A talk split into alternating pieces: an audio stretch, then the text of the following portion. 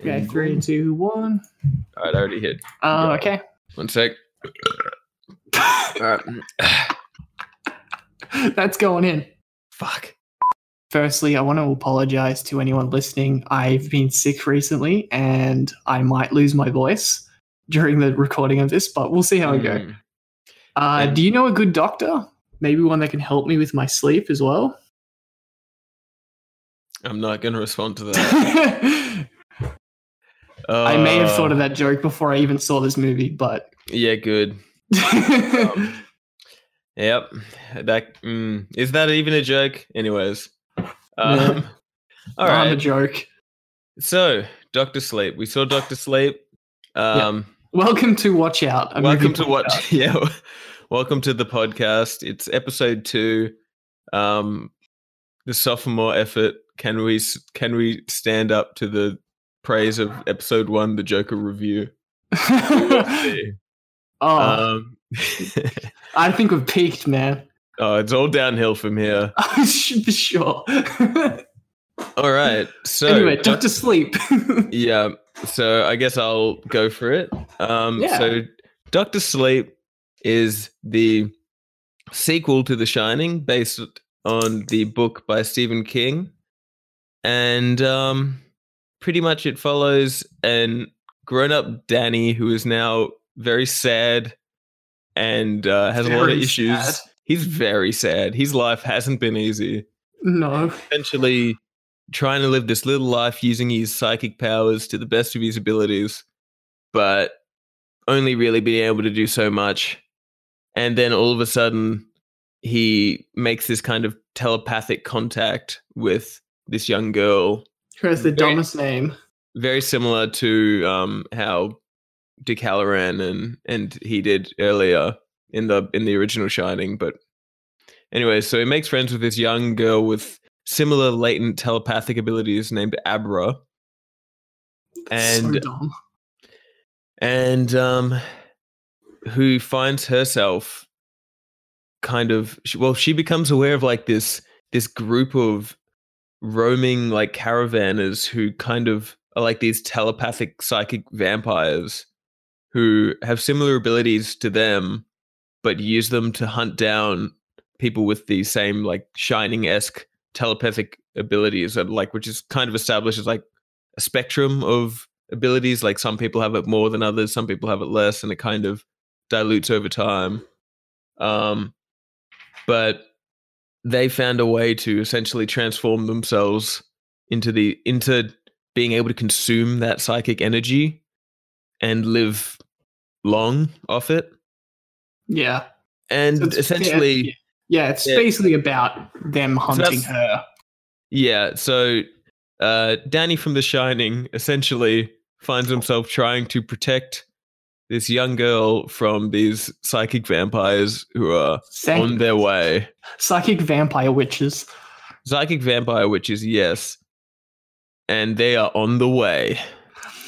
Dun dun dun. The sequel I Um, imagined for The Shining. Yes. Psychic vampire witches. oh, we all, it was just so, like, It's we all so saw this coming. obvious. It's so obvious. I Um, reckon everyone in the cinema 40 years ago was like, I can't wait. I can't wait When- for the sequel. Yeah, when, are they gonna, when are they going to get to the psychic witches? Like, surely, I'd be waiting for that. surely at least one person in the world has shouted that while watching the first Shining movie. Like, and they were right. They called it. Oh, my friends laughed at me, but who's laughing now? Oh man. Um that guy definitely has a little touch of the shining wherever Oh, he is. Um but yeah. this um, podcast is dedicated to that guy. that one guy. If you're out there, email us. Um so yeah. Uh we both saw the movie. Yeah. Um, oh, I had definitely had something I was going to say just now. I have a long history with The Shining. I feel like almost Mm. every film guy does. Like that Mm. everybody fucking. I remember. I think we should we should say before we get into the spoiler territory because we will eventually. yeah. This is definitely not a safe zone for Shining spoilers. Oh yeah. because Yeah. Yeah. we can't not talk about that because it's based on Oh yeah, yeah. the, But like, the original Shining. So, um, for anyone who hasn't watched The Shining, spoilers. Secondly, what, what's wrong with you? watch that movie. I What's that movie? That one film friend you have has failed. you. yeah, he's and failed. that fr- wild that friend, um, film friend might be me, so I might have failed you if you're listening. Mm. Um, Ugh. who have you failed, Harrison? I failed a lot of people. I think. Oh, anyways, um, so I have I first watched The Shining probably. I think I, I remember I must have been like twelve. I think I was in like Jesus. I was I was quite young because it was the first movie that back when I first started really getting into movies. Like I'd go through the TV guide and like look at movies coming out or airing that week, and like trying to plan my week around like recording them. Um, and I remember when The Shining came on, and I thought like, "Ooh, that's one I actually really want to see." And I told my parents that I was going to tape it, and they said I wasn't allowed to. And I did not grow up in like a conservative household. Like I walked in on my parents, and they let me watching like let me watch all these like fuck any movie, like anything that was on, like these. That's I saw not where I thought that sentence was going. yeah, that um, I phrased that really badly, and I was started to slip. But no, they would just watch whatever, and they would let me watch it. Like I remember vividly watching Species when I was like eight years old. The like Natasha Henstridge Species about the young alien girl who, like, I don't know, trying to have an alien baby. It's a weird fucking movie. was that Splice? No, Species. It was like a '90s movie. Okay, but it's not Um, Splice. It sounds like Splice. It it's similar, yeah, but way older and way more nineties. Um, it's not a movie that an eight year old should watch because that movie fucked me up, and It I definitely think I honestly think about that movie and think it has had a psychological effect on me. But regardless, we're not here to talk about species. Um, anyways, eventually they, after some consideration, did let me watch The Shining. I think Bad I move. wanted I, bad move. Yeah, I do remember the first time I watched it, just coming out of it, just like what the hell did I just watch? Um, but I've since over the years kind of it sat with me for years and years and years, and I remember I think 2009 was the year I re- like rewatched it, and that was the year that I suddenly like it clicked in my head, and I'm pretty sure I watched it like three times that year, and um it's a really good movie. It's definitely one of my favorites. It's probably my favorite Kubrick movie. And um god, it's just really good.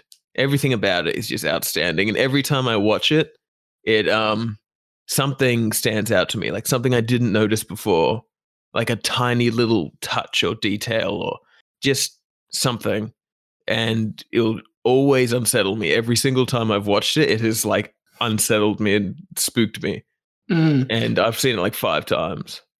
So I I need to chime in a little bit here. You said you watched it for the second time in 2009. Probably. I I watched it for the first time in 2009. Ooh. And I watched Oh it three God. times that year. So I think Oh, we are fuck. connecting by The Shining. I wonder what maybe something occurred and like thrust it into the like into the main like I don't know pop culture again. Well, I I watched it in 2009 for year 12 um, film studies. Ah. So that's this film. Uh, uh, that and Psycho is the two films we studied for year 12 media. And it was the first, uh, well, it's not the first, but it was the big film film that got me into Mm. film films. Yeah. I'd, I would say The Shining was the first movie that really made me have to sit back and like try and interpret what I had just seen to try and like actually think like what and make a decision for myself as Yeah. to what was happening in that movie. And I remember having so many debates with my like mum and brother over the years over what they thought was happening. Like my brother was very much like, oh, it's all like in the mum, it's all in the mum Wendy's head, and she's like having this is like Mm. her going insane and seeing all these things happen to like to her husband and son it's actually like her going her going mad and not the other two or whatever um i kind of am in a weird spot when it comes to interpreting the what happened in The Shining because now yeah, I I've- think that's not important for this. Yeah, no, it's not. Um and but I'll get into that a little bit more later. Yeah, yeah, yeah, but sure. um but The Shining is a movie that I consider if I had to give it to the if I'd have to give any movie for this, I'd say The Shining is the scariest movie. Like um, yeah, I would agree to that. It just has to be. It's just nails that fear. There's something just like cursed about that movie. It is Yeah. insane. maybe not the scariest because I think scary has a lot of interpretations. I would definitely call it the most haunting movie. It's Mm. one that literally gets under your skin, and it's not something specific. It's a mood. It just it's like a a presence. Um, It's not like uh, like your classic oogly boogly ghost movie. Yeah. There's something about its Well- delivery that gets under Yeah. your skin more Yeah. than. I mean, there is still uh, gross, naked um, zombie, but Yep. uh, which we'll I get to in a minute. yeah, I The Shining. Thinking of just talking about it now has made me realize just how much of an a creative inspiration that has been for me. Like I look at that and I look Mhm. at the way it handles horror and like just the stylistic flair of it all, and I just go like, oh man, like I can see so much of that in like my own like creative writing and my own Mhm. little the way I, you know, devise stories and stuff. It is just so much of The Shining in there that I just, it's just such a scary movie. I still can like I, it's just, it's the scariest movie to me. Like people have asked me, what is the scariest horror movie? When they find out I'm a horror movie guy, they're like, what's the scariest horror movie? And I'm just like, The Shining off the bat. And I'll have people like be like, oh really? And I'm just like, yep. Because it may not be oogly boogly scary, but it fuck it scares me every time. Like it gets me unsettled. Well, my answer to that is definitely Dragon Ball Evolution, but you know that's a, that's Oh, a different I- kind of scary. I saw I saw that in the cinema when it came out. Oh no, I'm too scared to see it. See, it's the scariest. Have you movie. act? Oh, you know what? That's a fair point. I I can't argue with that. All right. So now, do you have anything more you want to add about The Shining for now? Um, no, Uh, well, other than it's like, yeah, it's one of my favorite films personally. yeah, yeah, like- same. It's one of my top ten. I consider it one of those ten out of ten masterpieces. I think it's not a contentious thing to say. I think it's Mm, objectively probably one of the best horror movies ever made, if not one of the best movies ever made. I think that's a general consensus. So yes, not at the time, but now, yes. yes, yes, very much so. For, for those of you who don't know, who aren't uh, film historians, The Shining did not do well when it came out. It not only critically failed, but it commercially failed as well. Everybody hated it. It got nominated and I think won uh, Golden Raspberry Award, so like worst movie of the year awards. I don't, I don't know about that. Let me, let me fact check. I think it did. I think it won. It got nominated for I think worst director and worst actress for Shelley Duvall, and I think Shelley Duvall won worst actress, which is absolutely insane looking back at. It was something like that, but it, it definitely got Oh, nominated. I think you're right. Holy shit, I didn't know I that. know. It was so bad, it almost killed Stanley Kubrick's career. That's how it was received. Hang on. And- it was nominated in the first ever Razzies. Oh, I didn't know that. Jesus Christ. yeah. you go. Okay. So, and only in like since maybe it took like I don't know a decade or so, but suddenly people kind of turned around to it and realized it's actually the best the best movie ever. Um, I'm not sure about how much. Like, I, it'd be interesting to go and look at exactly when that happened in pop culture. Because all I know is that people hated it when it came out. yeah, Hated we could, it. we could probably safely assume it happens before The Simpsons because The Yeah. Simpsons has about a billion references to the Yes. movie. Yeah, it must have been in like the late 80s or something. I don't know. Surely. Yeah. Um. Anyways, so Doctor Sleep. What did you think of Doctor Sleep, Harrison? Okay. I did not like this movie. Um I my if I had to summarize what I think about this movie, I think without its connection to The Shining, because its connection to The Shining isn't uh, it's direct, but it also is not super important to the main plot. Um, Yeah. I think without its connection to The Shining, it is uh, mediocre and Im- unmemorable, um, but well crafted. Uh, but with its only interesting quality is its connection to The Shining, which only brings it down and wrecks the legacy of the original film. Okay. I I think it's a real shame. I yeah, I I do not like it at all. yeah. I was Okay, that's not expecting you to have this reaction. yeah. The moment I walked out of the cinema, I was like, I know like a handful of people just off the top of my head who are not going to like this movie. and I understand, I fully understand why. And I agree with you on on I'm sure I'll come to agree with a lot of the points you have and what you said yeah. sounds pretty right. But I did like it. I didn't love it. I liked it. I didn't love it. Um and I will forward this by saying that I've also I've read the book. Yes. I've read the Shining book too. I've read the Stephen King memoirs. I've read the Stanley Kubrick interviews about The Shining. I've watched that Room 237 documentary. Like Oh, I've some good filmmaking in there. that that's an interesting documentary. Some some interesting theories there. Um but yeah, so I've gone through the whole thing. And uh there's a lot and I do agree that um the weird like the the more interesting story is the actual story of Danny and Abra. That's that's where the bulk of the narrative is and it is the actual ties to the original Shining that it really gets heavy into into the later portions of the movie where it kind of starts to feel tacky even though the the effort they've gone to to recreate this like the sets to shoot it just like the old way even though like there like there are scenes that are shot like beat for beat exactly the same as the Kubrick Mm. movie and that is like commendable even though it's like completely unnecessary it comes off super tacky in my opinion. it doesn't I was actually laughing in my seat in some of it because I couldn't believe what I was watching. Yeah, there. um, we'll get into. There's some good, some good stuff to talk about when we get into spoilers a little bit later. But Mm. um, but yeah, see, it's interesting for me watching this because I read the book too, and again, I have the a very similar um, similar consensus for the book. I liked it, but I didn't love it. what what year did the book come out? Uh, I think it was like 2012. I think it was a little while ago. Like this movie wasn't rushed out. Also, I've watched a lot of stuff by the director of this movie, Mike Flanagan. I'm a bit of a fan of his. He's a, an interesting, like I, I kind of have like a back and forth with his movies. Like some of them I really like, some of them I absolutely hate.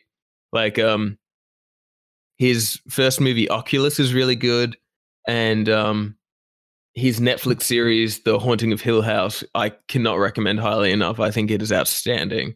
He has this very he's probably the perfect pick to direct this movie because he has this very unique brand of horror that he does, which is very much based in emotion and trauma. Uh, you could almost argue that all of his movies have the same storyline, and that is true. Which is all of his movies are about people who grew up um, after a traumatic incident as a child, eh, coming back to face it, and it's like supernatural manifestations. Like that's pretty much all of his movies, but they are good. Large, like a lot of them are good, and he's a good filmmaker. Like his movies are always really, really well produced. Even uh, he made a one of the Ouija movies that was really bad. Even though it got good in reviews, it's not good. It's bad but it's still well produced. Like it looks good and the actors are good and it's all that stuff. But um yeah, this movie he also directed the Gerald's Game movie on Netflix. And from what I gather of that is that it's pretty much a which I have seen it, but I haven't read the book. It's like a beat for beat adaptation. Like it completely hits every single note of the book in the most streamlined way possible. Like it is like you literally like, turn the book into a movie, and that is for the most part exactly how it feels with Doctor Sleep. Like this is like this book is pretty much exactly the same as the movie. Like when I was reading this book, I was seeing what I saw in the movie. Like it's insane some of the moments that just to a T were captured visually. I, like I'm actually like shocked at how In how the they book, adapt. does Mhm. Abra still have a Ruby poster? No, um, that that whole bit is um a little bit different in the book, and I can understand why they changed it. Um, in the book, uh, Abra's obsessed with Game of Thrones, oh, oh, and, okay. and they changed it. I think yeah, to they, Ruby. they changed it to Ruby, and they made a lot of yeah. I don't know why. Why? It was Look, so she's a young- weird. That's what young kids are into. I don't know. oh um, shit. But yeah, um, thing is, there are actually a, quite a lot of differences in the book and the movie, like straight off the bat, like very. And the most um, apparent is that the ending in the movie, the whole ending sequence is completely different. Pretty much the Mm. entire ending from this movie does not happen in the book. It is even like the note it ends on, like everything is different. It's like the last, the whole climax is completely original in this movie. And I have Hmm. conflicted opinions on which I like better because in the book, the climax kind of fizzles out and it's kind of lame. It's really just like they fight. And so it's a Stephen King book. yeah. Um, I've read. I'm a I'm a Stephen uh, Stephen King fan myself. I've read a lot of his books and seen most of his movies, and yeah, that does um that does ring true. The whole Stephen King has bad endings thing. Well, I don't think it's it's a weird thing to criticize because in a lot of his books, there's this element of um like the end is coming. In in a lot of his stories, like the characters know the end is coming from very early in the movie, and it's just like this slow build to it of them preparing to face this ending. And then by the time it comes, it's like hard and fast and rough and like uncinematic, just like like a just like Mm. a scrap, and things Or happen really fast and end. In the book, that worked. In the movies, it does not work. Um, the it, yeah, we won't talk about it because there's a lot to say about oh, it, yeah, sure, sure, book sure. and movie. But um, the whole sequence, the whole climax is so different, like fundamentally, completely different. It's like I'll get into this when we talk more into spoiler when we go for a more detailed run through, but like it's crazy for a movie to be so accurate for the first three quarters and then completely shift tone. And I get why. Cause in this, um, I remember when this movie was coming out, everyone was like, Oh, so is it gonna be a sequel to the movie or the book? yeah. and and they'll and Mike Flanagan's response to that was yes, and um, so we're just like what? And now that's out, it definitely is a sequel to the movie, but they've done Yeah. a really they've merged them really well. Like they've they've done a good job at doing all these kind of references and kind of teasers to the book without diverting from like I don't know the movie timeline. And it's honestly a smart move. Like if I was in their position, I would have based it off the movie as well because like it makes sense that you know the book follows the book, the movie follows the movie. More people are familiar with the movie, and the book and The Shining and the Shining spoilers. The book for The Shining is also very different. yes. Um, not the movie not- is not- much better? Question mark. I'll get into that. I have a lot to say about Sure. that because it's a very Sure. interesting topic that I've been musing upon since like high school, pretty much. Like, this But- feels planned. I feel like I've walked it- into a trap. No, oh my god. um, uh, I have written a few notes, but um, so the book and The Shining, there are some largely the events are the same, but the heart is very different. And while it does end in functionally the same way, in the book, the, it's like uh, the dad dies and the uh, mother and son get away. In the book as well, though, Dick Hallorann, the other psychic, survives. He What? never died. Really? He he doesn't die in the book. And I oh, I remember Kubrick. I was seeing an interview with Kubrick or some tidbit somewhere, whatever, where he purposely killed him for people that read the book. yeah, you can totally tell that. It's so obvious. Yeah, the, the, the death is like so out of left field in the movie. It's so like, sudden, yeah. And there's all the build up to it as well. It's all the build up, and he's like, "Oh, I'm here," and then Jack Torrance is just like, "Bang!" Yeah. Um, in the book as well, there's no axe. what? How can you have In the the- Shining without the axe? In the book, he's running around with a croquet mallet shouting at the um the wife and son, uh no, sh- chasing after the son, saying you need to take your medicine. Okay. It works in the book, kind of, um, but I would. guess- I'm, they did it. I think. Yeah, it's it's very different. You spend a lot more time with these characters in the book, Sure. and um, but in the heart, the book is kind of like it's almost like a redemption story for the Jack character in a way. It's I'll get more into this later, but the heart is very different. Jack isn't like an irredeemable monster. It's kind of all about his struggle for um to keep himself together to battle his demons. Right, because you get a more of an insight into like his thought process. Yeah. it's a book. and in the end he loses and um Doctor Sleep very much follows on in that regard because this Yeah. movie is about battling your demons. Like the story itself is almost like a backdrop to this arc that Danny's going through where he's finding himself facing the same demons that his father faced because he's inherited them as well as the trauma of the events of the original Shining and his Mhm, upbringing in that family. Which, to be fair, is some of the cleverest stuff in this uh, sequel. I wish there was a like more of that in a way. Like it's I mean, I guess it- I guess that's what the book's for. Like they there is a, a good amount of that in the book. But um I don't know, it's just so interesting this idea for a character that like the weird uh, psychic vampire story kind of almost just happens. It feels almost like get this psychic vampire shit out of the way. I want to know more about Danny and his demons. Yeah. Um, Can we just talk about the? Sorry to derail, but this the psychic vampires, right? So uh, I don't. These this is the element that works the least in this movie because the visuals of them are super fucking lame. Um, I can't believe I'm seeing a Shining sequel where there's a bunch of like like hippies around like a 60s sci-fi canister snorting off gas. Like it, it, looks lame. It looks like It a 90s TV movie. I mean, it's well done and with high production values, despite the fact that all these characters have pristine clothes, despite living in camper vans. Their clothes look nicer than mine. Yeah. you know, I don't get that bit. But um, it, just the visuals of this horror thing looks like a cheap horror thing, which is in such contrast to like the rich horror of The Shining, the original, where it actually felt like real ghosts, not tropey ghosts, where you couldn't Yeah. quite figure out how they worked. They feel like they were natural and they were you were unable to fully grasp what they could do. But yeah. the the sci the sci-fi and the horror in this one has distinct rules that you could follow because you can follow the tropes.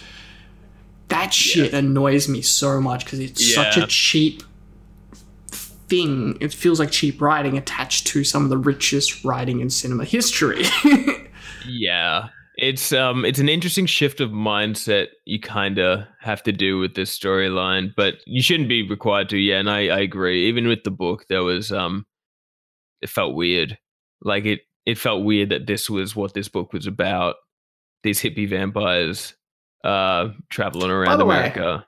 the lead actress for Rose the Hat, um, Yes. who is the leader of this group, she's great in this. I Oh, really like her performance. I really like that character. Actually, I Rebecca wanted her to be. I wanted her to be in a different movie. She Yeah, felt like a comic book character, and I would be like, "Hell yeah, this is gonna ca- fight Captain Marvel." Yeah. no, he's Um, gonna fight Danny from The Shining, the little boy with the mop hair. yes. Um, fair point. Um, no, I Rebecca Ferguson. Yeah, she was really good. The lead, I will say, the acting in this movie is quite good. I, I liked it. Except for, actually, I will agree with you. Everyone's great in this, especially the girl who played Abra. She's fantastic for her Yeah, age. Yeah, it's her first movie as well. Holy shit, she's great. See, Yeah, put her was- in more things. She's really good. Um, but Ewan McGregor, I've never seen his American accent so flimsy. oh, really? I it didn't really was notice. really but- bad. I kept he kept shifting. Not only would he change which like state he's from from America. He just he's Ah. Scott. He's Scott was coming in way too often. Yeah, I I'll give him that, but I still did like his performance. Oh yeah, on on generally. But I I laughed out loud when I first saw him, where he was like all bearded up and um like disheveled, as like a hard cut from him being like a nine year old with a mop hair. It's just like yeah, Danny's here and he's a badass. He's gonna punch someone in the face. And I'm like, oh god, this is the dude who Oh, rode yeah. around on a tricycle. It, it felt a little try hard at the start that way. It worked, but at, Yeah. the, at the very start, you're like, what the fuck the are they doing? yeah. All right, no, that's a fair point. um, um, oh, what else do I have to say before we get into some more spoilers? Um, yeah, pretty much a lot of the flaws in this movie were also flaws in the book. It's weird that they've just like straight up adapted the That's story, like flaws and all. Like there are a couple things that they tweaked, and again, I- as I said before, the climax was really changed. But there's like a lot of little, like, like for instance, I don't like the canisters for the psychic vampires. I think it would have been better if they just survived by eating psychic children yeah, and then getting along off that. And then it needed it needed to be more Twin Peaksy in terms of its visual design. I think. I largely did really like its visual. I don't know the visual. I thought the movie was quite pretty. Oh, I will agree to that. I just think the specifically the psychic vampires needed a less uh, something different. Yeah. Well, in the book, the whole kind of deal was that they were supposed to be like kind of caravan hippies. Like they were just like these. I- I don't mind the hippie thing. entities just It's- roaming. it's just that uh, the the canister and the gas and Yeah, everything I is just way mm. too literal. Even in the book, the canister felt weird to me. Like uh, it just felt out of place. It's, it's too like B sci-fi. Yeah, that is that is a, a nitpick and a half. But um, like I I get what they were going for in that there was like they were trying to ration out their supplies, but it just felt weird. It, it's but it's like if even if it was if it was a jar, that's better. If it was like some sort of ancient looking jar that they put it in, that's heaps better. I Yeah, know that's like you know what? That silicon. Yeah, it's like a thermos. Yeah, um, but like a high tech thermos. yeah, really weird. They could have done some cool, hor- like I don't know, horror lore stuff with some the way they stored it. Like that could have been that could have been a whole thing. It could have been Anyway. from like an ancient culture. It could have Yeah. been like Aztec or something. I don't know. Yeah, I like that they didn't go into um like the mystery around them. We don't know what they are and how long they've been around. That's cool. Like there's glimpses like uh she does like passing references that some of them have been around for thousands of years, stuff like that, Mm. which is cool. But um Which again would be cooler if it wasn't attached to The Shining, because then you could do more with it. Yeah. Fundamentally, for me, the main point of contention f- from like this movie and the original Shining is just the fact that you have to compare it to the original Shining. Like, no movie would ever be able to even like, Yes. comp- like nothing can stand up to that. Like, it's such a unique. It's a full blown Kubrick art house horror film, and like, how do you follow that up? And Yes. this, I don't blame them for trying, and not trying to change the story to be more like this Kubrick movie. I don't know. They had the source material to base it off. And I think it's weird because the movie, the story for this works as a sequel to the book, but not as a sequel to the movie. Mm. The book was less, I don't know, less intense, less like a huge impact on pop culture like the movie was. Well, the book was popular. It wasn't the big deal that the movie was. It wasn't a Kubrick film. It wasn't a Kubrick film. And yeah, even coming back and write, even writing a sequel to it feels just it feels strange. feels like it shouldn't shouldn't be. Feels It's like a, one of it's one of those things like you can make a sequel to a lot of things. It feels like one of the ones that you just don't even Yeah. think about them having a sequel for. Yeah, I, I'd be interested into looking as to why specifically Stephen King chose to write this because he didn't need to. Like, he's not one of those writers who needs to go and like cash in on his like his old guy points for like so, good stuff he did in the past to try and get a cheap. Yeah. He's not. He must have had a very personal reason why he decided to write this. Or maybe he wanted to write another story about psychics, but then couldn't justify it not being in the Shining universe. Maybe. Um, but Steve, he, Stephen King can write fucking anything. He's one of those writers. He can just write anything. Like he didn't need to make another Shining story. That's true. Anyways, Maybe he saw that shining. He saw that shining mullah in the in the distance. He's like, oh, they'll definitely make a movie out of this.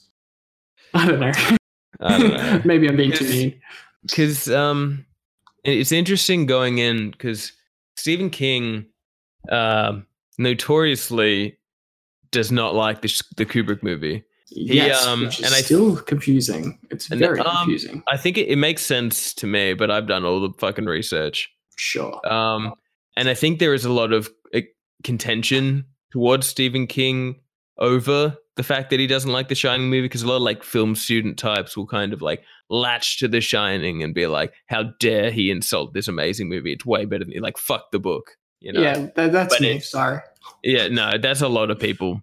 But um the original Shining book, I like I after doing all the research and fucking reading the Stephen King memoirs and stuff, um, I get it. I, I like fully understand why he didn't like the movie.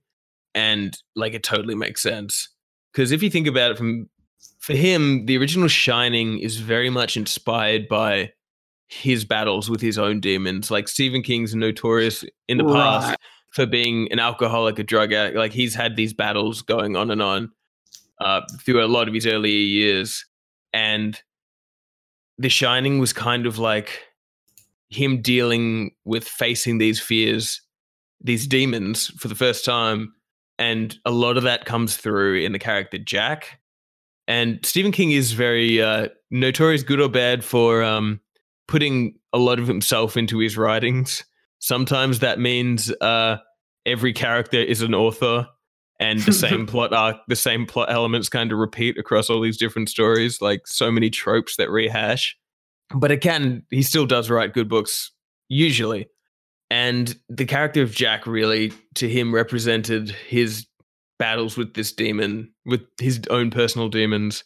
And in Mm. the book, the way the book ends of The Shining is Jack very much more clearly becomes possessed by the spirits of the Overlook Hotel, essentially. Like whatever kind of dark forces there gets its claws into him and quite like literally like possess him and drive him to chase down his family to, to kill them. And um but in the end, in the last minute, he manages to pull himself together and lets his and holds himself back to let his um, wife and son escape. And as the Overlook Hotel uh, explodes from leaving the boiler unattended, and he dies in the flames as the Overlook burns to the ground. That's how the book ends. right. And um, Just very different to the Overlook not getting destroyed and him freezing to death, lost in a maze because Danny outwits him. Yes. Um so very different ending. And Doctor Sleep is I guess kind of like a like it's like a follow up, I guess. Maybe he wrote it because he really wanted to bring this message home again. Um I f- god, I forgot where I was going with this point entirely. But um man, it's so yeah, I understand. Oh, yeah, that's what I was talking about the Kubrick, uh him talk hating this Kubrick movie. Um, yeah, and then Stanley Kubrick comes along, gets the rights, and completely actually butchers the novel. Like, not it's not bad. Like, he didn't. He made a great movie, but he butchered the novel like thematically, and turns it into just this cold movie about like hate. The whole theme of where the book's main theme is essentially like, I guess, redemption. The movie's theme is uh hate and like I think the movie's theme is um violence. well it, it's, it is but it's also about um our, our our ability to forget past violence that's i think what the whole movie is about because like you know it's all about the family violence that's implied within the fam- the torrance family Yes. but it's also got a lot of theming about the violence towards the native americans in it as well. Yes, yes, yeah. So it's all about very like, much. forgetting and Yeah. burying It this. really, yeah, it really ties into the like inherent violent nature of mankind and the history of violence. hmm Much Mm. like that movie, The History of Violence. I guess I cannot remember what happened in that movie. No, neither can Um, There was a lot of violence. I. I That think. I know. I think I was too young when I watched that. But anyway, oh god, were you also eight? what? Um, oh god. Um, did you watch the history of violence when you were eight? no, no, no. I was asking if you watched it as well. Like you did Oh. a double feature with The Shining. Oh no no no. But I would like to watch that movie again. When I was eight, the most hardcore movie I watched was like The Blues Brothers. Mm. Probably Anyway. same actually. Doctor Um, Sleep. Doctor Sleep. Um, so I liked it, didn't love it. Has a lot of flaws that are present both book and movie. It's just a weird movie. It's weird that it exists. That's my general consensus. Is I did like it, and if you're a fan of The Shining, then watch it. If you're a fan of horror, you know, if you're a fan of Mike Flanagan, watch it as well. I'd say this movie is mostly for Mike Flanagan fans rather than Shining fans. If you're if you're like one of those film school types who's ride or die The Shining, then this movie's probably not for you. Even though they advertise it that it is, which is Yeah. interesting. They kind of have to.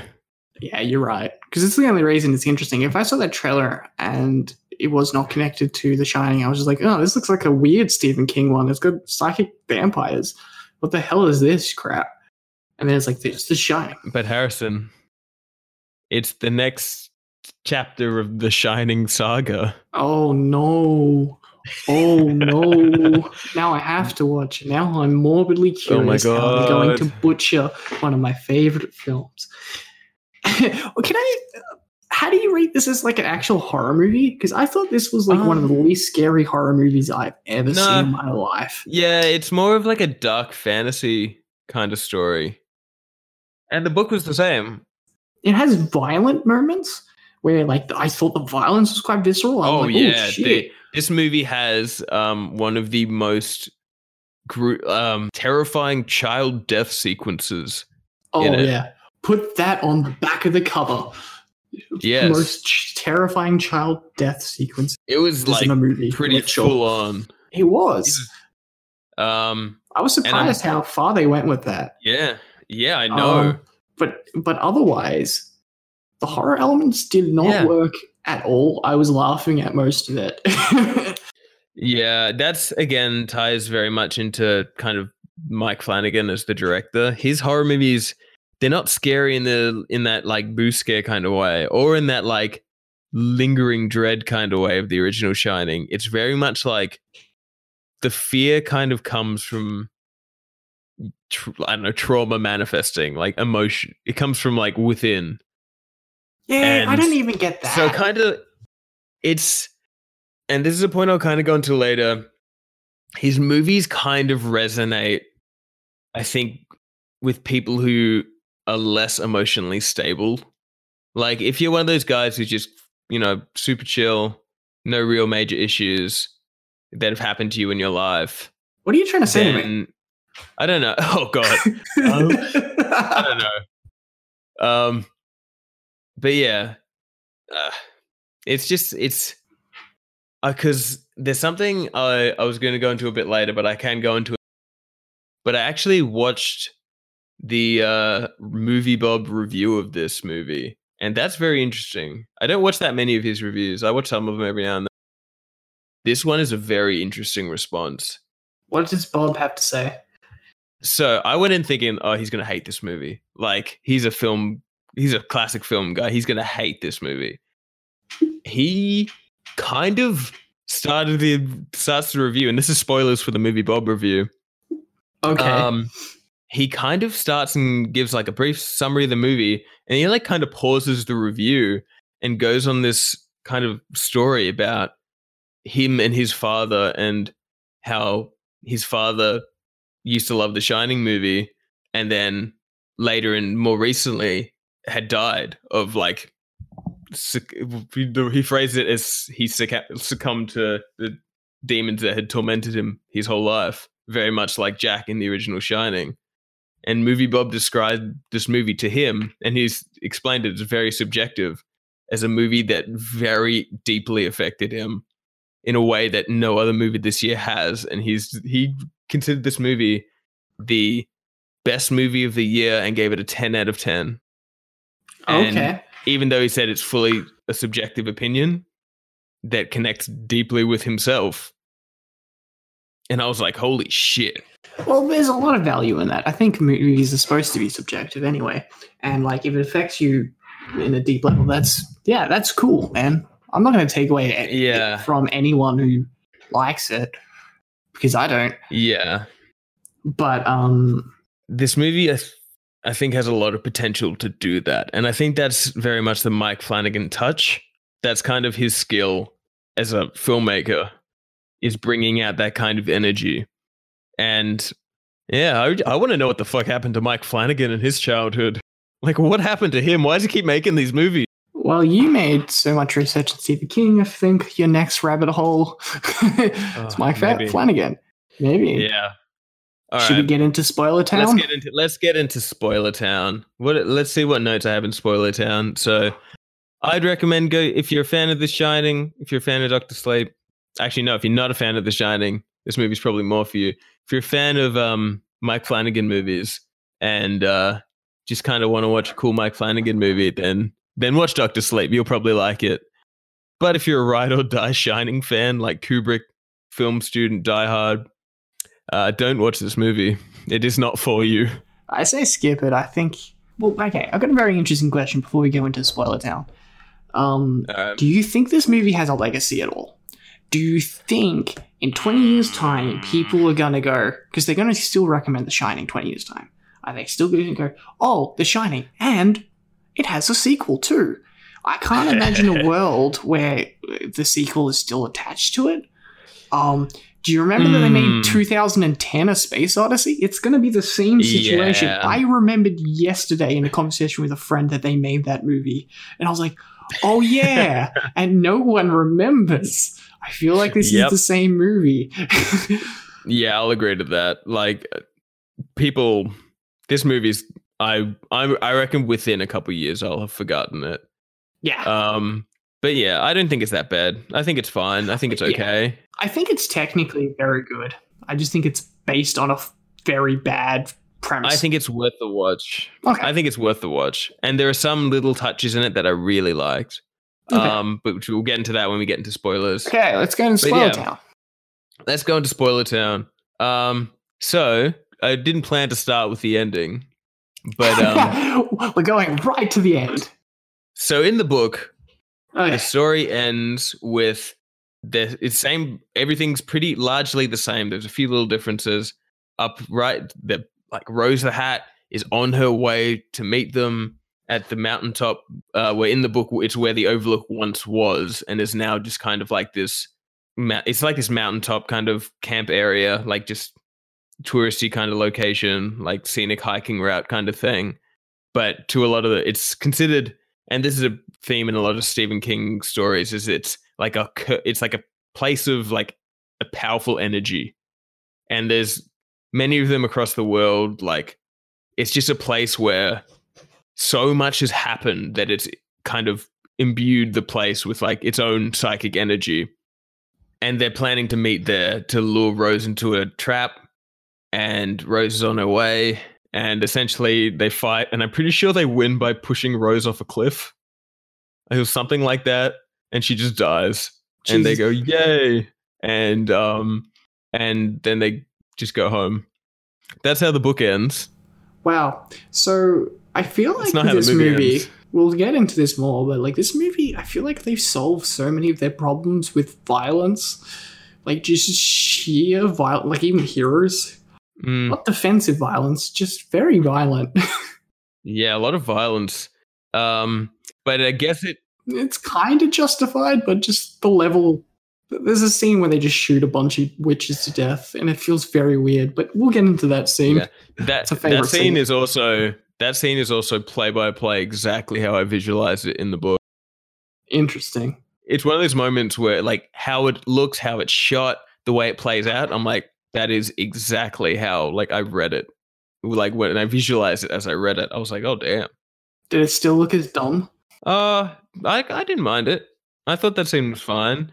I laughed Um, out loud. one thing- I seen it. An element that is, I think, to me, both a flaw of the book and movie is it really kind of set up the um what they called the true knot, which is the psychic vampires, as um this really kind of ragtag group. And they weren't like evil genius masterminds. They were just really old and knew how to get through the cracks and slip by unnoticed and make things happen how they want through like coercion and being in the right place, stuff like that. Um, it really could have done a better job at establishing them as like this unpredictable force.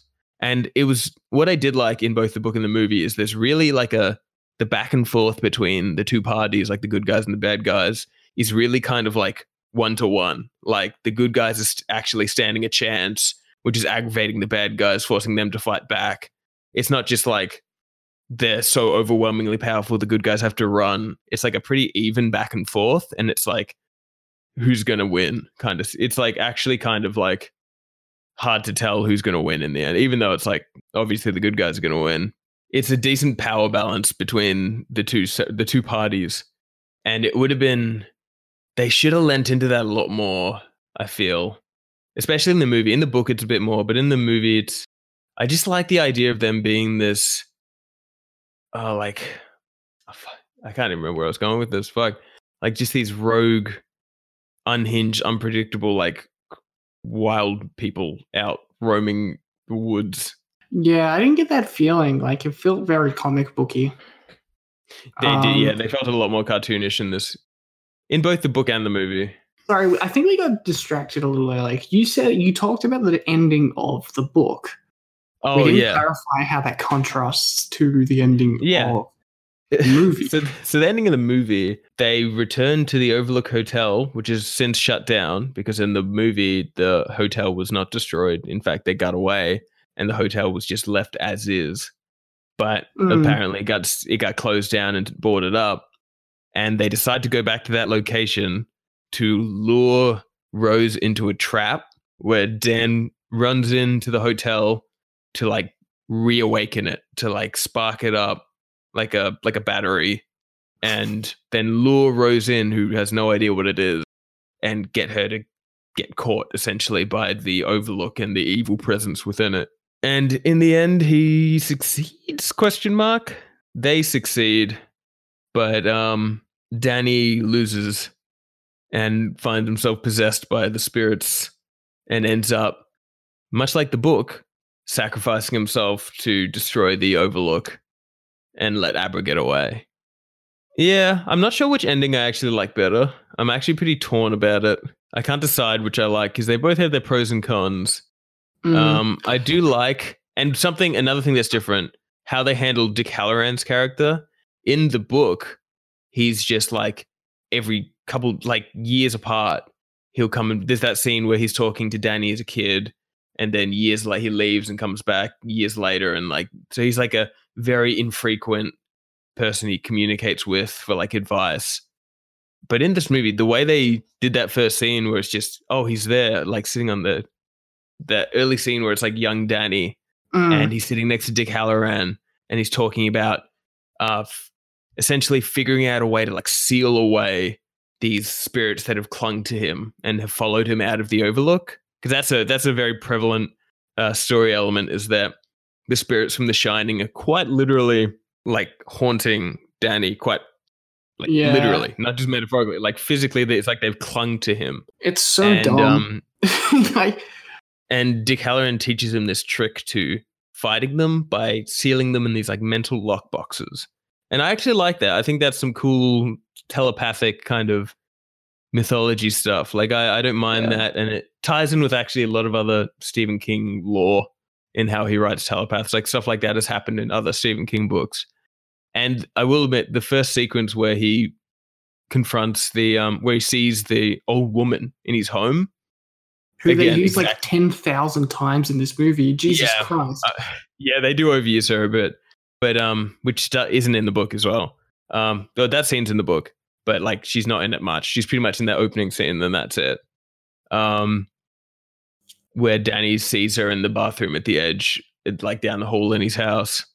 That is Mm. exactly how I visualized it when I read it, and that image is just scary. I'll give it that. Yeah, Like that. That's a spooky image. Um, I feel like they, what I was there's saying a about- missed opportunity with using her so often in that movie and never doing the trick where she looks attractive then goes to ugly. They never do Yeah. that in this one, despite her appearing like seven times. Weird, yeah, weird choice there. Yeah, they a big problem I have with this movie is just it. It's like they went through The Shining and were like, okay, we need to make a sequel to this. We need to hit the dot points. Yeah, it's a checkpoint Twi- checklist. Spook- spooky twins, spooky twins, scary old lady, the butler guy, uh, just like that hand, the like that handful of ghosts you saw. There's like they're they're the guys, you know. The worst thing they do is the blood out of the elevator, and it's like a throwaway Oh, it just, scene. it just happened. It just oh my, you know, oh my god, I forgot about that. That It was that is very so lame. goofy. She just uh, rose the hat when she gets lured in. She just turns the corner and sees the blood pouring out of the elevator. It's like and a, she it's smirks. like- and she's just like, uh, she's like, what the? Like that's yeah. That whole overlook sequence at the end is so goofy and so tacky, and it's so so just. It feels like sacrilege, is what I what I yes. thought Yes. but it's remarkably well made. Like the Yeah. accuracy they went to recreate that, not only just the locations to look exactly how they did, even the actors who they get to replace the they don't use weird CGI. They actually use new actors and like replace Can them. we talk about Some of those them actors? just bang on. Oh, some Can we of talk about those actors? They're- so funny to me, the Yeah. actors they chose, because they are they do look similar. Oh, But everyone they chose is just slightly more attractive than the original Shining cast. Oh my god, that's very true. just, Uh, just that little little bit more conventionally Yeah. attractive. It's like a And weird it looks- bootleg feel. yeah, they yeah, it feels like, um, they they go to the bootleg Overlook Hotel. They Oh, look like um what you would get for like a Halloween costume, and you see the front cover and someone's wearing the costume. It's those people, yeah. and they got but those I still- people. I still will say it was remarkably like well done. Like they couldn't have done it any better. Like if if they didn't do that, they would have CGI'd it, and that would have sucked. I like, kind of would have wouldn't have minded deep faked um, Jack Nicholson for that one scene. I feel like that's the one scene you could have done it. That that Jack Nicholson scene, we'll get into that. The the whole sequence, the whole That sucked. the whole sequence where Danny enters the Overlook and it's all ragged and he just walks through it. I, I did really like that. Like I like that sequence. It was a bit cheesy that the lights were coming on in every room, even though like they, that they could have taken they could have take they should have taken their time with that scene a little bit more. But I do Oh, like the idea of that scene. I thought it was real like it's like this good mix of spooky and nostalgic kind of thing. But I I guess it it is credit. nostalgia baiting. It is nostalgia baiting, and I'm sick of even The Shining gets a nostalgia bait sequel. That's uh, my main problem with this movie. Is what I said before. It feels like sacrilege, but It, it Um, is interesting when they first arrive and they go to every key point within the first two minutes. yeah, and even all the shots are remade, but nothing happens. Yeah, But then eventually he makes his way around to the bar, like the Golden Room or whatever it's called, yeah. and it looks exactly how it did. And um, he walks up to the bartender, and it's like shot for shot, just like the original Shining. And I, I disagree with you on this one. I actually really like this scene, the scene where he sat at the bar and talked back and forth with this the bartender who was wearing the face of his father, who was uh, Jack Nicholson's character in the original.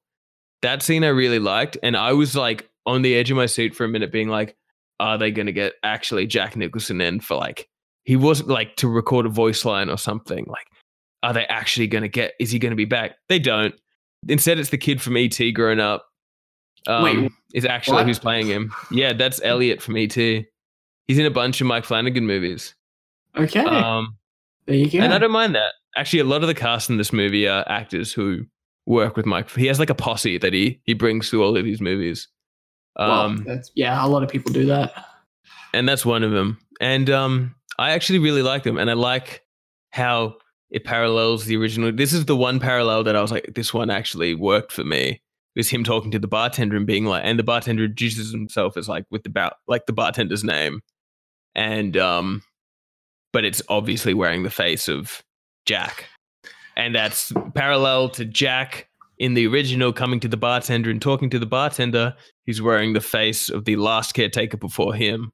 And I did like there is a scene, a moment in that scene where um I also like how it's shot, how it's like shot not directly on. It's like side profile.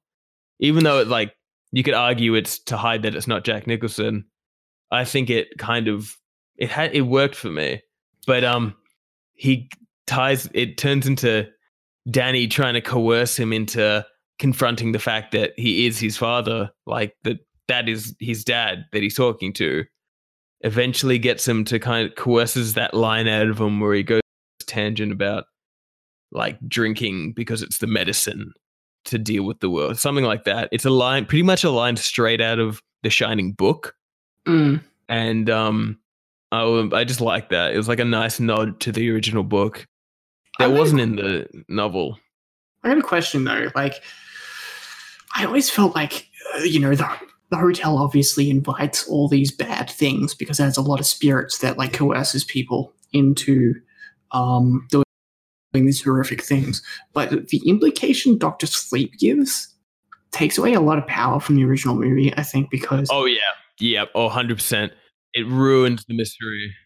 Because yeah, not only does it ruin a lot of the mysteries and ex- over explains like too many of the mechanics of the original movie, um, I think the fact that all these events are happening identically to the last case again, Yeah, I didn't. And- that's the thing I I because didn't like the. I always got the impression, impression, sorry, um, yeah. that it was like a reoccurring cycle and it happened similarly but different like it Yeah. would like a certain like it's not going to be exactly the same thing but every little person said the Mhm. same thing they said in the last one and it's not because that's how the ghosts work they say the same thing that's impossible No. they can't be doing that for centuries people don't talk like that for centuries um No. but instead it's happening because that's what the movie was and not because that's how it would Yeah. work in the actual universe of the thing and that's very distracting to me Yeah, I completely. It turns into a shining Oh. spook show. And it's really tacky.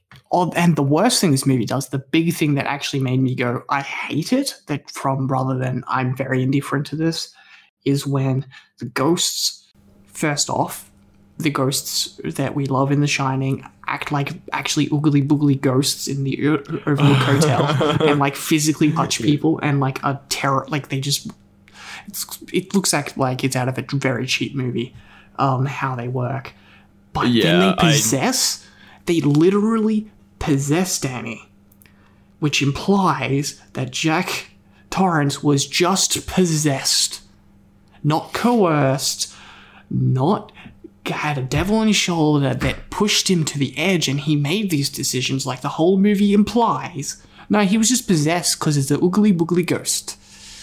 Yeah. oh, I guess the one of movie the- isn't scary anymore. That is um kind of something that people argue about. Film theory, people argue about for the original Shining. Was that was it actually is- just Jack being pushed? Was he possessed? Was it kind of like a fusion? Because that's what happened in the book. In the book, it was like both. It was Yes. him being pushed and him doing it, but it was kind of like they were one and the same. It was like the more he descended, the more he became consumed by it. But the point of the movie is that you can have that conversation. Yeah, The point was it's very open to interpretation. It gives clues for either or. yeah, But in this the sequel they go, no, it's definitely this way. yeah. And it's the lamest possible way because it I takes away a lot of I agree with that. Um, something about the original Shining book, I mean movie, um, is that it plants so many seeds for different interpretations, and none of them fully add up. So there is no perfect consensus of what I like happened. That's good. And I love it. That is great. Unlike the book, where it's very much uh, this haunted hotel is like a relic. It's like so haunted.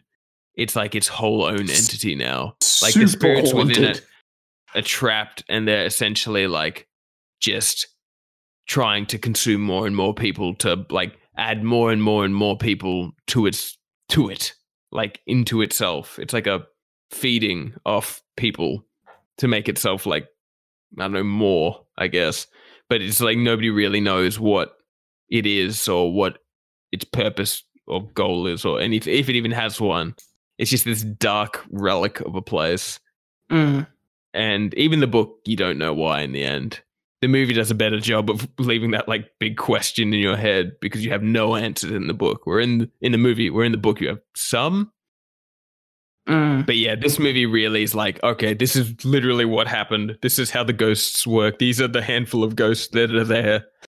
And it honestly my when we walked out of the movie my friend um my friend i saw it with explained the scene where he lures Rose the Hat in and she gets jumped by the the shining ghosts um as like a like remember in um in one of the Spider-Man movies where like the Brooklyn people sat throwing rocks at Green Goblin and go, You mess with one of us, you mess with all of us. that's what it that's what it felt like when um the ghost attacked Rose the Hat. And it's really dumb. Um Oh, just seeing the ghost physically touch someone. yeah, I didn't like me. that. Like, that was weird. me. I didn't like that either. That was weird. But is it better than her getting pushed off a cliff? I don't know. Mm. You know what? I can't answer that fully. I actually, yeah, I you can't. what? I can't either. I want to see her get pushed off a cliff. She either gets pushed off a cliff or gets hit by a car. It's one or the other. What if she gets pushed off a cliff into a car? That'd be cool. I'm gonna quickly like uh I'm gonna look it up real quick on Wikipedia because I read this book earlier this year, but I've already forgotten. oh, 2013 novel, The Doctor Sleep book. Okay. Um, let's let me. I'm literally just scrolling down. Um, they confront it that one, where the Overlook Hotel once stood, um, which is now a campsite. They travel to the site and trick her using astral projection, and um, they push her off a cliff. That's actually how she dies. But um, in the book, there's a nice moment in the climax because it's a similar thing where Danny starts using his these lock boxes of the spirits he's made to essentially trap to like get the true knot. Like he starts to use them against them. Um because pretty much the whole story and I really like the psychic like battles that happen throughout the story.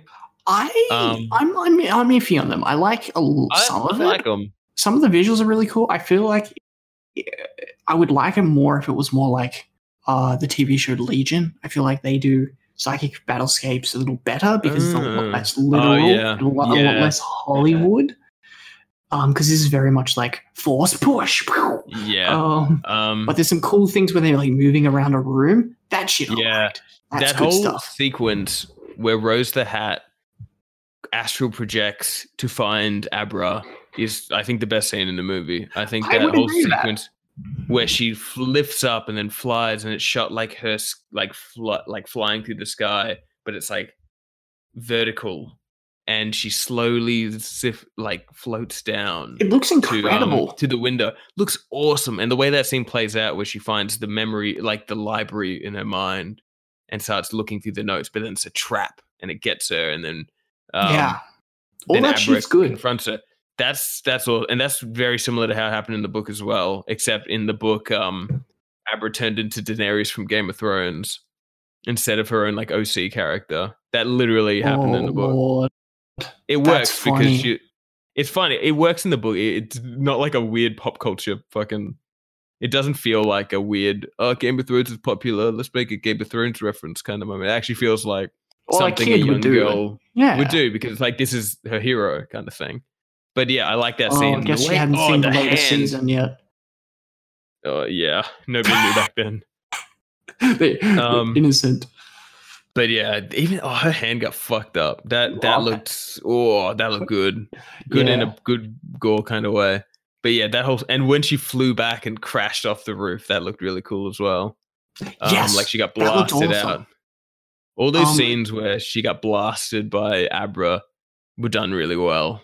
Like to show that the like the power level kind of comparisons. Yeah. Um there's there's two plot points I want to tackle before we start to wrap this up. The first one is the best friend character of Danny. Um, he uh, what was his name? I can't don't remember, his name. um Anyways. he was a very funny character to me. I liked him at the start of the movie, and I thought the cast choice was cool. I like him. Um, yeah. And it worked Curtis. until Danny's like, "Okay, I need to tell my best friend about this because I need help for some reason." I don't think it's very clear why he needs help. Um, and then he tells him, he's like, you, you, you, you, I can imagine this, like they skip over in the movie, but I can imagine the conversation is kind of like, when I was a little boy, I was a psychic and I went to this haunted house, blah, blah, blah, blah, blah. And he's like, and now there's other psychic girls getting hunted by psychic vampires and we need to save them and save all the kids. I know where a dead body of a little boy is. And he's like, okay and they go to find the corpse of the little boy, and they do. Now, I have to imagine myself in the position of this character. If my best friend of eight years, and I, I went to the movie with someone who I'm like best friends with for 10 years, and I pitched this to him. I said, if you came to me and you said you were a psychic and you had all these things done to you, and you know where a corpse is, and we need to stop these psychic vampires, and we went out, you know, being a friend, making sure that he's not hallucinating and whatnot, and if this needs to like to help him, and we actually find a corpse. My first thought isn't, "Oh my god, you're hundred percent right." My first thought is, "Oh my god, you did this." Oh, man. What is wrong with you? This is part of your delusion. But he fully takes it on face value. He's like, man, this corpse Uh. is definitely proof of psychic vampires. I'm going to, without ever hesitation, set up a trap where we just shoot the shit out of them. a bunch of dudes, fuck them up. Um, I, I get what you're saying, but I th- yeah. Is, is that more in the book? no, in the in the character has more book, um, in the book, you spent so much time with um Danny and um Billy. Well, is the character's yeah, I name. got that impression Um, because I mean the the movie's called Doctor Sleep, and the reason it's called that is because Danny finds this like purpose in like helping these dying people off into the afterlife in like a very like He helps them. peaceful way. He, he Yeah. lets them come to terms with it in a much more neat way, and that's why he's called Yeah. Doctor Sleep. That is like f- relevant for all of five minutes. the same thing goes in the book, actually. Like Oh, okay. the whole the whole Doctor Sleep thing is weirdly non-present. And like I feel like it could have thematically come full circle in the end, but it kind of doesn't. He's just kind of like more of his storyline, his standalone storyline is about him dealing with like alcoholism and the the battle with it, which is done very in depth in the book. But the actual Doctor Sleep part is like there's not really much more to it than in the movie. and and, and how it's done in the movie is very much like look they said the title of the movie. And it makes me laugh every time they do that where they pause the dialogue to emphasize that this is the title of the movie. It's so funny. But he, they always called him Doc. yeah well they, they did they it it was a factor in the original but they didn't his mom didn't call him doc every time like they do in this movie Yeah, That was it was like a cute nickname she said occasionally, but in this they literally only call him Doc to make it Yeah. Doctor Sleep. yeah. That that's one of the weaknesses in the in the source material. That's it's weird. It's just a catchy name, I guess. Doctor Sleep. Yeah. Um, Oh, like I wish this movie was boring, more boring than it is. I'll give it that because my my review would be like, well, the name was accurate, ah, ah, ah, ah. but it's not quite that bad. Um, but okay, the second the second uh, plot point I need to get out of like just get off my chest. So almost like the opening scene is um Mr. Danny, all grown up, sleeps with this woman. She's like coked out and had a big night, and she has a small child, and she's like yeah, uh, vomiting on the bed. and you know Danny runs away from this because like And he robs her. He robs her, even though Yep. Don uh, Dick Hallorann's like mm mm mm. Don't do that. he's uh so he runs away from this for some reason more for, to get away from the alcohol but then it's kind of implied later because he meets their ghost that because he left this unconscious woman and her child that they both died? Yeah. what the fuck? That's never resolved. He it's sort of it's said that he was running away from it before he knew that he was because he finds out when he lands in the town that he spends the rest of the movie in. Um i don't understand this plot point. I don't understand why it was never brought up again. Because i thought the whole movie would be him coming to terms with that or uh, uh, like atoning for that but it's really not. It's just Yeah. something that happens and then never pays off. What's up with that? Yeah. Um, so all I can really say in regards to that is um I agree in the movie that doesn't it, there's no resolution there. That whole little subplot actually goes nowhere and is then forgotten by the movie. yes literally in the book yeah like that's really weird um I, I can understand why it made it into the movie though and that's because in the book it's a lot more prominent Mhm. his guilt he feels over that that for Oh. danny is the moment he considers his rock that's his rock bottom that is the worst thing he's ever done was robbing this young single mother and just leaving them there um and never going back or hearing anything from them. And he for the rest of his life like for the rest of the book pretty much it's just like that is the thought that hurts him the most to think about. That's his like biggest cringe moment in his life. Like that's the worst thing to him that he's ever done. And it's the one thing he just cannot tell to people like he, he's like open about almost a lot of his other past traumas but that thing even like to his like alcohol alcoholics anonymous like sponsors he can't tell that story up until like the end when he does and Okay, so realize- some resolution. That that definitely felt like something that was just like not adapted. yeah Like it wasn't. oh yeah that wasn't it wasn't adapted well and in the book it, uh, dick hallorann didn't appear there but in the book dick hallorann was like alive and um not a ghost talking to him and giving him advice which i actually preferred i think it works better him being like a spirit because it also shows that there's like good spirits as well kind of thing Mm, um true. And I thought the opening scene where he just looks up and he's there and they're talking and he gives him this like life lesson about battling his demons. And then suddenly he's gone. His mum calls and looks up and Danny's sitting next to no one and revealing that he did die and that this is like a, a And the spirit. actress is the actress in that scene is doing the run from the movie because Shelley Duvall Yeah. has the weirdest Yeah. run in movie Yeah. history. She does. Um, one of those runs that's too real. Like it's in a it feels real. Like it doesn't feel like an actor rehearsed that. It feels like this is how a real person would run terrified, you know? But also, Like, if you saw someone running like that down like the street, you'd be like, "What the hell are they doing?" Yeah. Um But yeah, that's one of the changes from the book I liked.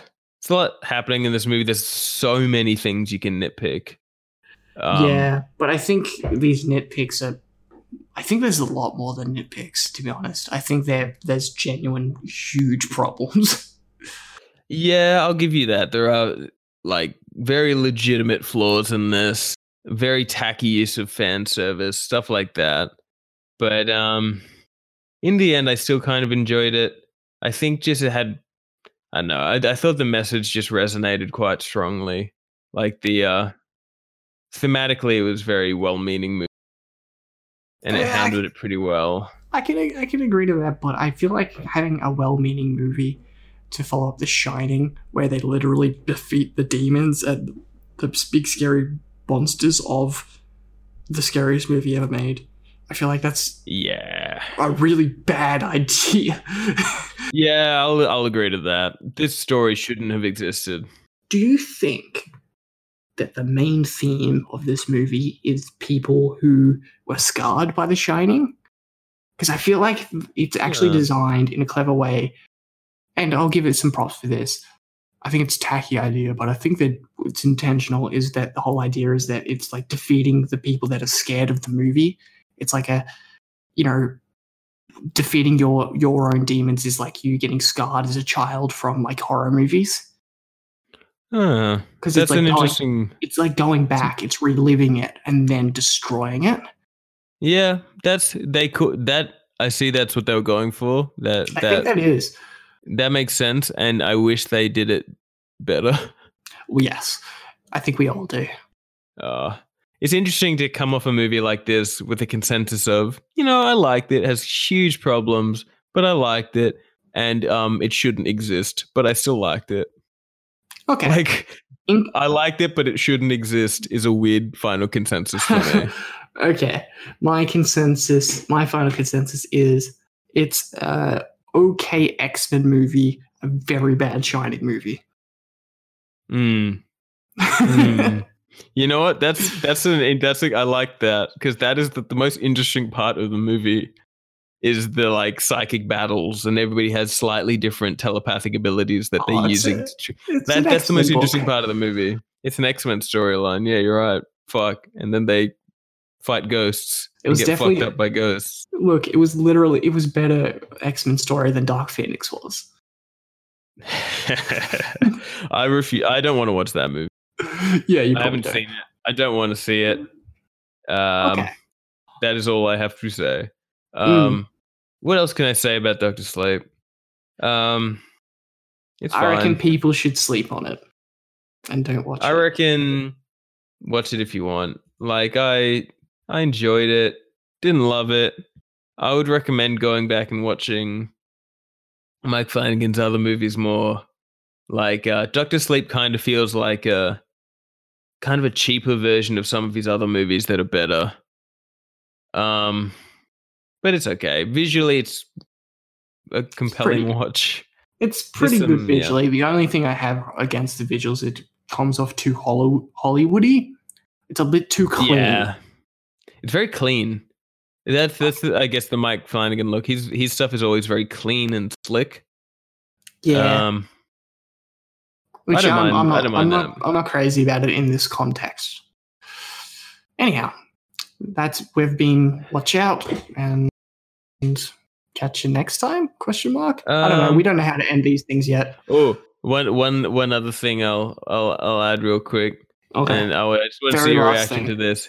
okay. But this is this is a thing from the book that they didn't touch on in the movie. okay. But um, you know how in the book when Abra and Dan in the movie when Abra and Danny meet, um, they're like, oh, it's weird to have a grown up meeting with a young girl. Like people are gonna be creeped out, and they're like, oh, it's okay. Sure. You you you just you're just my uncle Dan, and they're Mm. like, okay, let's roll with that. In the book, they laid it, that played out the same, but later, towards the end of the movie. They actually discovered that he is her uncle. He's actually That's the Uncle dumbest Dan thing I've ever heard. And that random that random guess of her being like, "Oh, you, you can just be my uncle Dan," was actually like a little unknowing telepathic moment, But what do, what do, it doesn't And add that- anything.